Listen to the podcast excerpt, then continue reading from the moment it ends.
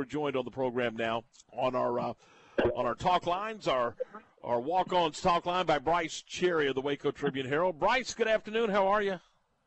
Doing well. How about you guys? Doing terrific. Let before we talk some football, let's talk some volleyball. We got two area teams that uh, will be in Garland tomorrow to compete for state titles in Blum and in in Crawford, and uh, they both have excellent opportunities, don't they? Yeah, I mean, you get to this point, uh, all you got to do is win one more, and uh, you're holding up that hardware. Yeah, I mean, uh, two teams that are familiar with this stage, and uh, I think both are fully capable of, of uh, winning state. Blum probably has the you know the tougher road in that uh, Neches, I guess is how you say that uh, is the defending state 1A champ, and that's who they get in the state final. Uh, Neches beat Blum uh, last year in the state semifinals. So you got to figure the Lady Cats are uh, highly motivated. And then uh, Crawford, uh, you know, just just an incredible job that Jeff Coker has done there with the Lady Pirates. Uh, they're going for their third state title in four years and um, playing very, very well. I mean, they swept in the state semifinals the other day against Albany. I was up there, and I'll be up there in, in Garland tomorrow. And yeah, they're they're they're locked and loaded right now and playing very, very well and you mentioned it uh, that they're going for their third in, in four years. The experience factor, I don't think you. I don't think you can put a bigger premium on that. Uh, again, this is a, a, big facility, so they're walking into a, a facility that uh, you know that I guess for some that play there for the first time may be a little intimidating, but since they've been there, done that, and got the T-shirt, that uh, that's going to be beneficial to them. Yeah, no doubt. They've got several players who have you know experienced that uh, that stage already, and um, and yeah, you can't uh, you can't put a price on that. I mean, uh, you know, they have some veteran players like like Taylor Westerfeld and Katie Warden, Lexi Moody, who you know who who've won state, who've, who've been there, they've done that, and uh, that means a lot. And uh, you know, I was talking with with Jeff uh, yesterday, Jeff Coker, and, and asked him about Iola. And Iola's got a very strong team. They're 29 and one, and he was talking about you know it's kind of a lot like playing Leon last year. It's one of the Goliaths of of high school volleyball. And I'm thinking to myself, you know, you guys are kind of one of the Goliaths of high school volleyball right now. I mean, these are the glory years for the Crawford Lady Pirates because uh, they've got it going pretty well and there must be something about that part of the state. Leon and Iola are 30 minutes apart. They were just right down the road, and and it was Leon, and then now it's Iola. But uh, that's that's coming up tomorrow. We wish both Blum and and Crawford the very best in the uh, in their quest for a state championship. Let's switch gears and talk some high school football. In, in I'm, I'm sitting here in Waxahachie getting ready for a uh, district matchup, and there's there's a couple of ball games in district play after this one for the Midway Panthers and yet we're in the we're in the area round of one A through four A. That it, I, it's it's just strange to me still. Yeah, it's hard to wrap your mind around. Uh, we've uh, you know we we've had to get creative sometimes with our headlines because it's like, wait a minute, no, these aren't all completely playoff previews. Uh, you know, uh, when when you have the headline at the top of the page, uh, you know, uh, area around playoff preview. Well, no, not quite. We've got Midway in there too, you know, and uh, university and all that. So, uh, yeah, it's it's it's weird, and and obviously it's 2020, and and we just roll with it. And you got some regular season games and some. Uh, playoff games and, we, and one of the things we wrote about this week uh, was was just the challenges that some of these 4A and under coaches are facing when they're scheduling neutral site playoff games because uh, you're running into you know 5A and 6A stadiums that are still being used for regular season games, and then you're also encountering some that uh, are just shut down completely because you know of COVID concerns. So uh, they've had to, uh, like I said, get get a little creative in, in finding uh, their their playoff site. And as you as you know, these coaches don't like to get ahead of themselves. But in this situation, they almost have to. They almost have to be looking at next week. Next week being a short week because of Thanksgiving. You brought that up, and I was talking with uh, Coach Zander, and I said, "Have you given it thought?" He goes, "Yeah, a little bit." He says, "But I can tell you right now, we're going to have some issues with uh, with obviously with 5A and 6A, just like you said, plus the fact that it's the Thanksgiving weekend, and, and you know, there's when those stadiums are available, there's not a whole lot of people lining up to go work them. So uh, you're right. Finding stadiums next weekend will be will be difficult as well.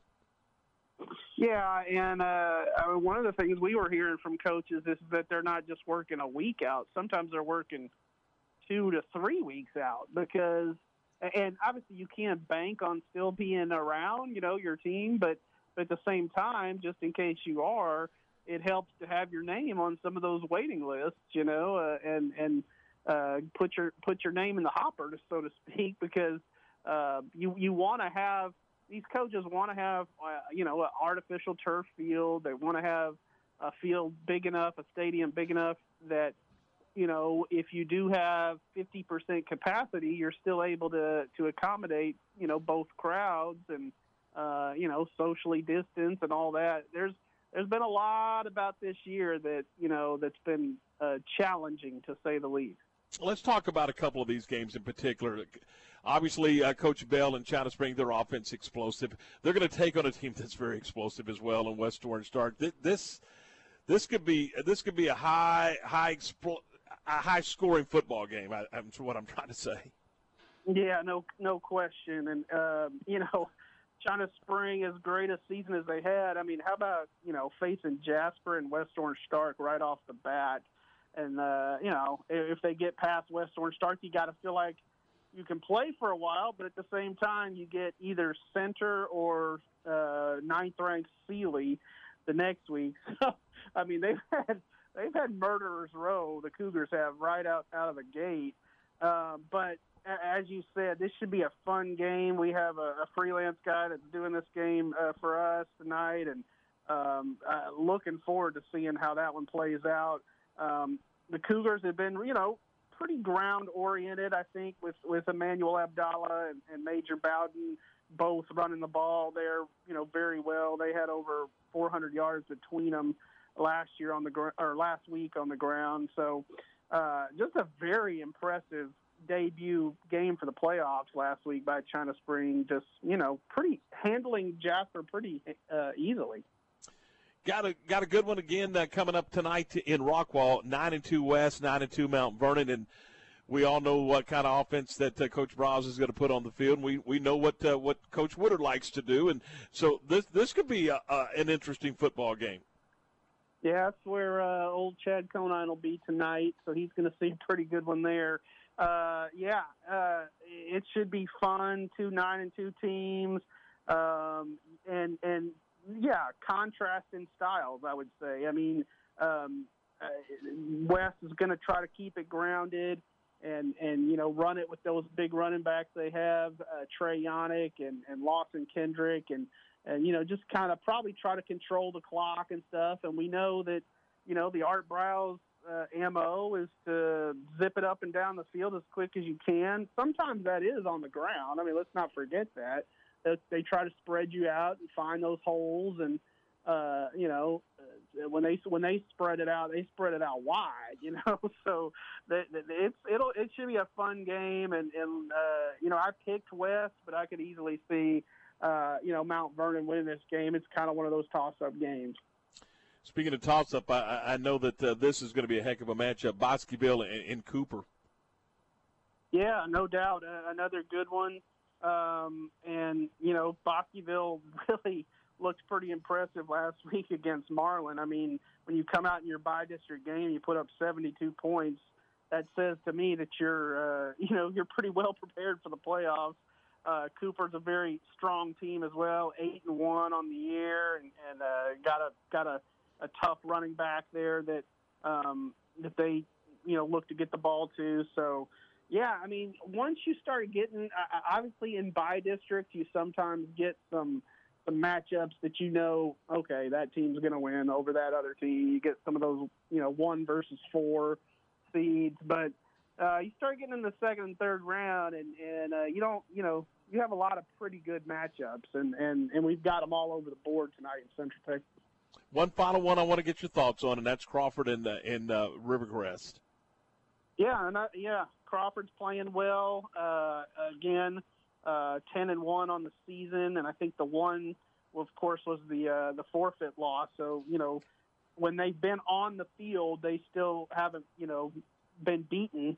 So Greg Jacobs, Greg Jacobs has done a great job with that team, and, and started out last week with a with an impressive win over Kerens.